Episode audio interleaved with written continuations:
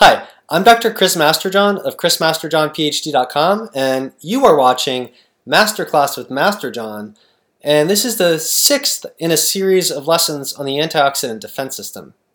Today we're going to be zeroing in on glutathione. We saw before that glutathione is a cofactor for glutathione peroxidase, and in the aqueous portions of the cell, that's going to help convert hydrogen peroxide to water.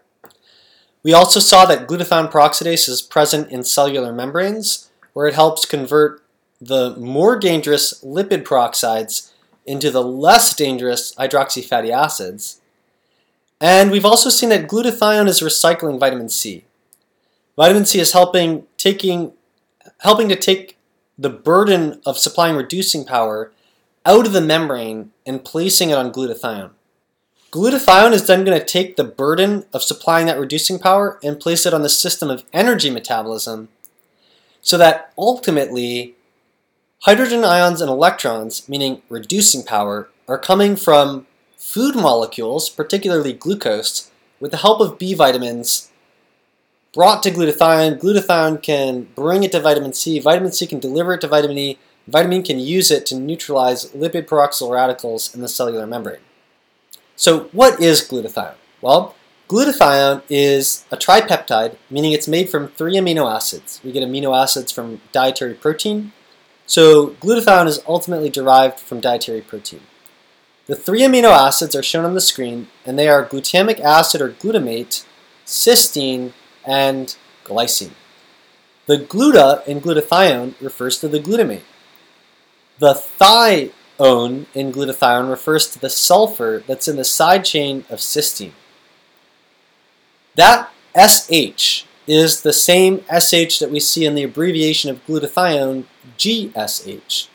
And it is emphasized even in that abbreviation because it's the part of the molecule that engages in every important reaction. So that sulfhydryl group is critical. And we refer to that sulfhydryl group in the part of the word thione because thione or thiol, thi comes from the Greek meaning sulfur. And we call glutathione a thiol because it has an SH or a sulfhydryl group. This SH looks a lot like an OH and behaves a lot like an OH, except for the presence of sulfur. In chemistry, ol refers to an OH group or an alcohol, so a thiol refers to an SH, or the sulfur-containing analog of an alcohol. And we can call this a thiol group, and we can call the glutathione molecule on the whole a thiol. When these are joined together, they are called amino acid residues. So we have a gamma glutamyl residue, a cysteinyl residue, and a glycyl residue and we can call the molecule on the whole gamma glutamyl cysteinyl glycine. The gamma is very significant, but for reasons we're going to talk about in the next lesson rather than now. So glutathione is abbreviated GSH because G stands for glutathione and refers to the whole rest of the molecule besides the sulfhydryl group. The SH refers to the sulfhydryl group, aka the thiol group. And to abbreviate this GSH, means it's basically a way of looking at the rest of the molecule and saying, we don't really care about you. Like, we're just going to call you G. And looking at the sulfhydryl group and saying, aha, this is where it's at. So when we have GSH, we're literally trying to demonstrate what is happening to that sulfhydryl group. On the screen, you can see that GSH can give up a hydrogen ion and an electron to become GS dot. That dot signifies an unpaired electron, and that's the glutathionyl radical. Now, when we saw ascorbic acid, in the last lesson we said that the ascorbyl radical has this unpaired electron, it's highly reactive, it needs to do something to get that electron paired up, and its solution was to donate another electron and become dehydroascorbate. The glutathionyl radical has the exact same problem, that it's got to pair up that electron, but it has a different solution. Its solution is to pair up with a second glutathionyl radical to form GSSG. The reason that this is called GSSG and not GGSS or something else is literally because we're demonstrating visually an abbreviation of what the actual chemical structure looks like. Literally, the S, the sulfur, of one glutathione is joined to the other S, the other sulfur, of the other glutathione. And literally, it's a mirror image where you could look at it in cross section, just cut it in half, and you would see that sulfur is bound to sulfur, and then behind one sulfur is the whole rest of the glutathione molecule, G. Behind the other sulfur is the whole rest of the glutathione, other glutathione molecule, the other G. Glutathione is not just an antioxidant, it's also a powerful detoxifier. So to briefly review the three stages of liver detoxification and how glutathione fits in, we see on the screen three phases that we could say apply to xenobiotic metabolism in general. Xenobiotics are biological agents that are foreign, xeno. Like xenophobia is fear of foreigners. So anything that the body regards as foreign. It could be a natural substance in a food, or it could be a drug that humans invented, or it could be an environmental toxin. Whatever the body decides doesn't belong in the body undergoes xenobiotic metabolism. Shown on the screen is a drug, just as an example. So we can have a drug that's going to undergo phase one of detoxification, and that is oxidation to a reactive metabolite. That reactive metabolite is actually more dangerous than the original drug. However, it lays down the framework, or it prepares the molecule to be able to be conjugated in phase two. The second phase is conjugation, and there are other molecules besides glutathione that engage in conjugation. Glutathione is just one. But when it does so, the enzyme glutathione S transferase, or one of the many glutathione S transferases, takes the reactive metabolite and adds glutathione, that's called conjugation, and we have drug SG. Once again, this SG literally demonstrates that the sulfur is binding to the drug, and the whole rest of the glutathione molecule is behind the sulfur. Now, this conjugate is, first of all, it's much safer to have around than that reactive metabolite. If you had an imbalance favoring too much phase 1 and not enough phase 2, that could actually cause damage to the cell because the reactive metabolites are so dangerous. So glutathione conjugation quells that dangerousness, but more importantly in the overall scheme, it's making the drug more water soluble and easier to excrete. Phase 3 is a transporter is going to take the conjugate and put it out into the bile. From the bile, it can eventually be excreted either in the feces or the urine. Acetaminophen toxicity is very related to glutathione metabolism. It's also very important to our healthcare system because over 50 million Americans use acetaminophen every week, and for the most part, that doesn't cause any problems. But in high doses, it can cause hepatic necrosis, which means liver cells die a gruesome and messy death. And when that happens, we have 10,000 hospital visits as a result of that per year, leading to 500 deaths and direct costs of almost $90 million per year. So what's happening in acetaminophen toxicity is normally, at a low dose, acetaminophen does not utilize glutathione conjugation for its detoxification. And it doesn't tax the glutathione pool at all. But there's a tiny amount of the acetaminophen that generates a reactive metabolite called NAPQI that is detoxified with glutathione. And as the dose increases, that NAPQI metabolite increases and the tax on the glutathione supply increases. At very high doses, as a prerequisite for toxicity, you have 90% of the glutathione pool depletion. Now remember, when you're conjugating something to excrete it in the urine, that glutathione is leaving the body, right? So this isn't a reversible reaction where the glutathione can be recycled like an antioxidant defense. This is literally using up and consuming glutathione. Now, when you have 90% glutathione depletion, you have negative consequences to the cell from that alone because glutathione is critical to antioxidant defense. As we'll see later, glutathione is a key regulator of protein function, so you're dysregulating protein function.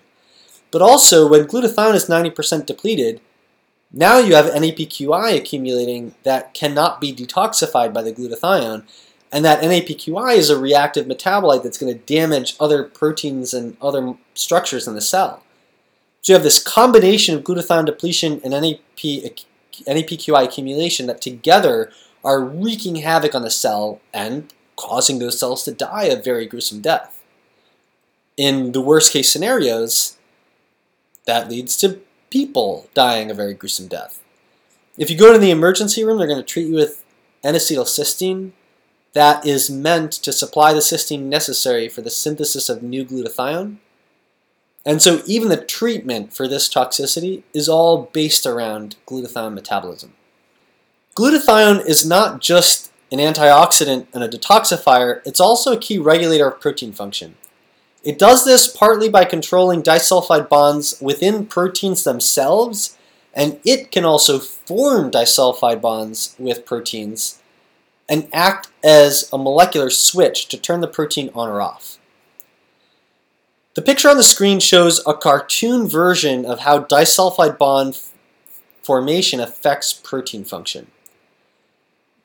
Any protein, its function is always determined by its three-dimensional structure, and if you change that structure and that shape, you're going to change its function. Just like a key, whether it gets into a lock, is dependent on its particular shape. A small change to the shape of a key, even that you wouldn't notice by looking at it, is going to change, cause a major change to the function of that key. So same thing with proteins. Now, if you look at disulfide bonds, they can be between proteins or they can be within proteins. Before we said that for two molecules of glutathione to join together to form GSSG, they have to oxidize first. So when sulfhydryl groups are reduced as SH, they don't bind together. It's only when they're oxidized as S dot that they bind together. So on the left we have proteins that have their sulfhydryl groups in the reduced state, and this protein does not bind to that protein. We also have these cysteine residues, this one does not bind to this one in the reduced state. Now this is significant because imagine that this protein were stretched out and unfolded across the screen. You could have a linear protein that wouldn't be folded together. But if you can form disulfide bonds as shown here, you can fold that protein together and if you have a disulfide bond here and here, hold it in that folded structure. You can also have disulfide bonds join one protein to another. So in their oxidized states, the disulfide bonds form and they connect far away amino acid residues within a protein to fold it into a three-dimensional shape, or they connect amino acid residues in one protein to another to bind them together. On the right-hand side of the screen is shown how this typically plays out inside and outside the cell. Inside the cell, you have a really high concentration of glutathione and a very reducing environment. So the sulfhydryl groups tend to be in their reduced states as SH. Outside the cell, you have much less glutathione and you have a much more oxidizing environment. So you tend to have a lot of disulfide bond formation outside the cell. And the cell is able to control how reducing the environment is based on how re reducing the glutathione pool is. And what's shown on the screen is the typical scenario, but there are exceptions. For example, in the case of lung fluid, you have mucus proteins that need to have their sulfurs in reduced states in order to be fluid. If the environment of lung tissue is too oxidizing, disulfide bonds will form between mucus proteins and the mucus will glom up together. It'll lose its fluidity and you'll get congested. We can quantify how reducing the glutathione pool is using the redox status, which is expressed in millivolts. The redox potential is the potential of one thing to oxidize another thing. And we have arbitrarily defined a zero point, and we can say that anywhere along the spectrum, whether it's on one side or the other side of zero, the lower the redox potential, the greater the ability of something to donate electrons, meaning to be a reducing agent. As we go up in redox potential, the greater the likelihood that something's going to take an electron, making it an oxidizing agent. And as we move along that path, we go from decreasing reducing power and increasing oxidizing power. Glutathione is always going to have a negative redox status, but we can control how negative it is with our cellular enzymes. And nutrition and metabolism can support our ability to control it in that way, or can impair our ability to control it in that way. And so, part of the way that we can measure someone's health is to look at the expected redox status of their glutathione pool.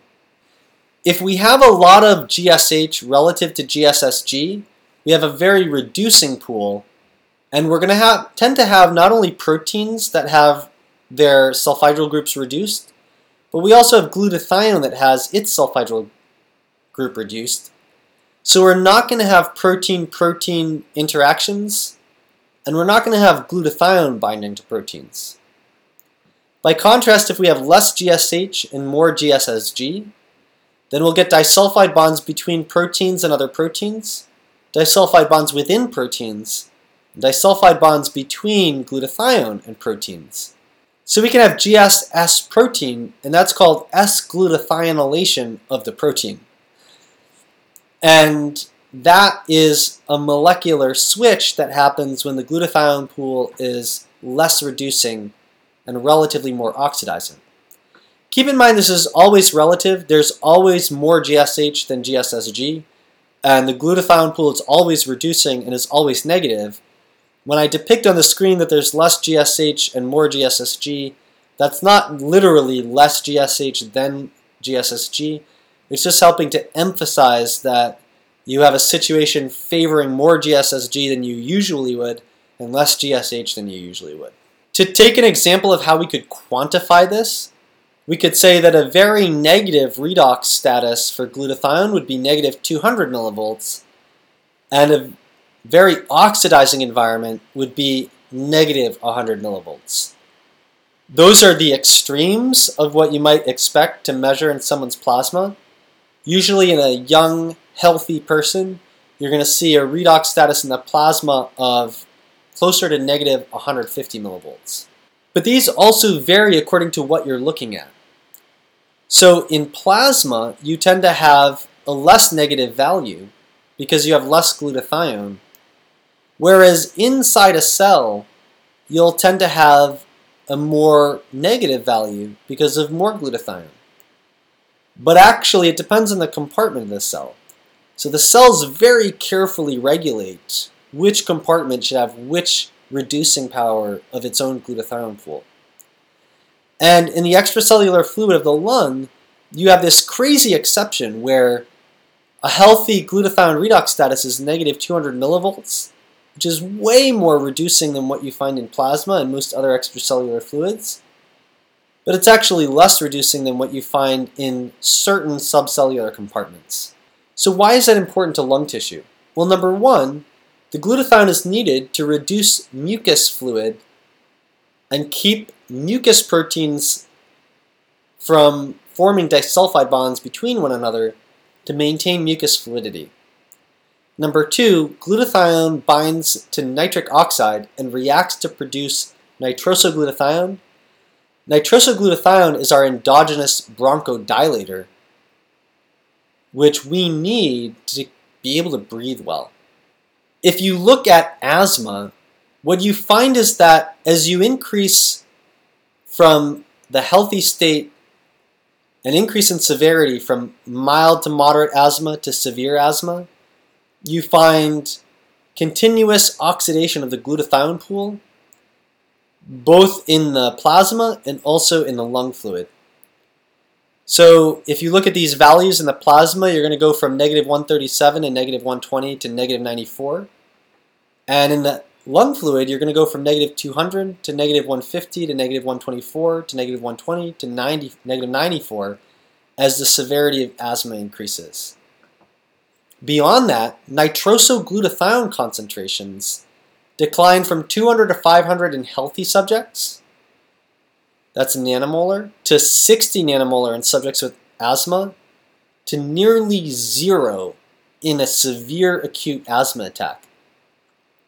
Think about what that means. Asthmatics are losing their endogenous bronchodilator, and they're compensating for that by using a pharmaceutical bronchodilator to quell the signs and symptoms of the asthma attack. Well, what that means is that if we think about how nutrition and how metabolic health impact glutathione status, we can brainstorm ways that might be able to help with asthma in a natural way by improving the health of the glutathione pool rather than by compensating for it with pharmaceutical drugs. So to round out this discussion, it could be useful to look at the association between acetaminophen use and asthma. Keep in mind that the data on the screen are from an observational study where we can't determine cause and effect with any confidence. But since we know mechanistically that glutathione is important in protecting against asthma, and that acetaminophen depletes glutathione, then it's reasonable to, at least at a hypothetical level, interpret this as a causal association. If it is causal, what's remarkable is that in this study, acetaminophen use was defined as taking the medication on more than three days in the year preceding the survey. This is data from just about 2,500 Korean school children, ages 8 to 13.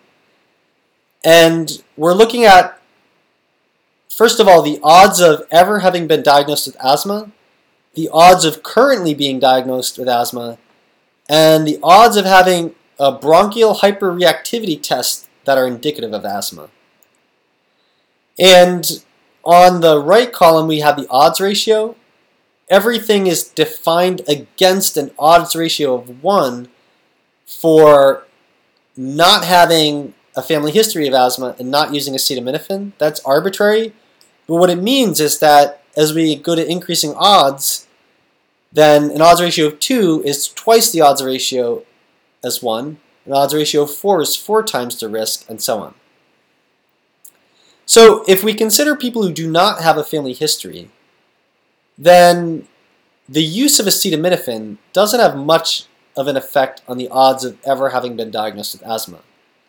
But if they do have a family history, then use of acetaminophen in the past year is more than double the likelihood of having been diagnosed with asthma. If we look at current asthma, then expectedly the association is more strong. So if they do not have a family history of asthma, then use of acetaminophen is not significantly associated. But if they do have a family history of asthma, then use of acetaminophen makes them over four times as likely to have current asthma as they would if they had not used acetaminophen. That's a really large association. If we look at the bronchial hyperreactivity index, it's not as large, it's 2.6, but even still, that's double the risk. So, cause and effect, I don't know. But I know that acetaminophen causes glutathione depletion, and that glutathione depletion is likely to be very central to asthma. So I would err on the side of being very careful with acetaminophen use if you have a family history of asthma. All right, that's it for today. Next time we're going to look at how does nutrition and metabolism and metabolic health impact this glutathione system? Hope you've enjoyed this. Hope you're anticipating the next lesson. Signing off for now, this is Chris Masterjohn of chrismasterjohnphd.com, and you've been watching Masterclass with Masterjohn.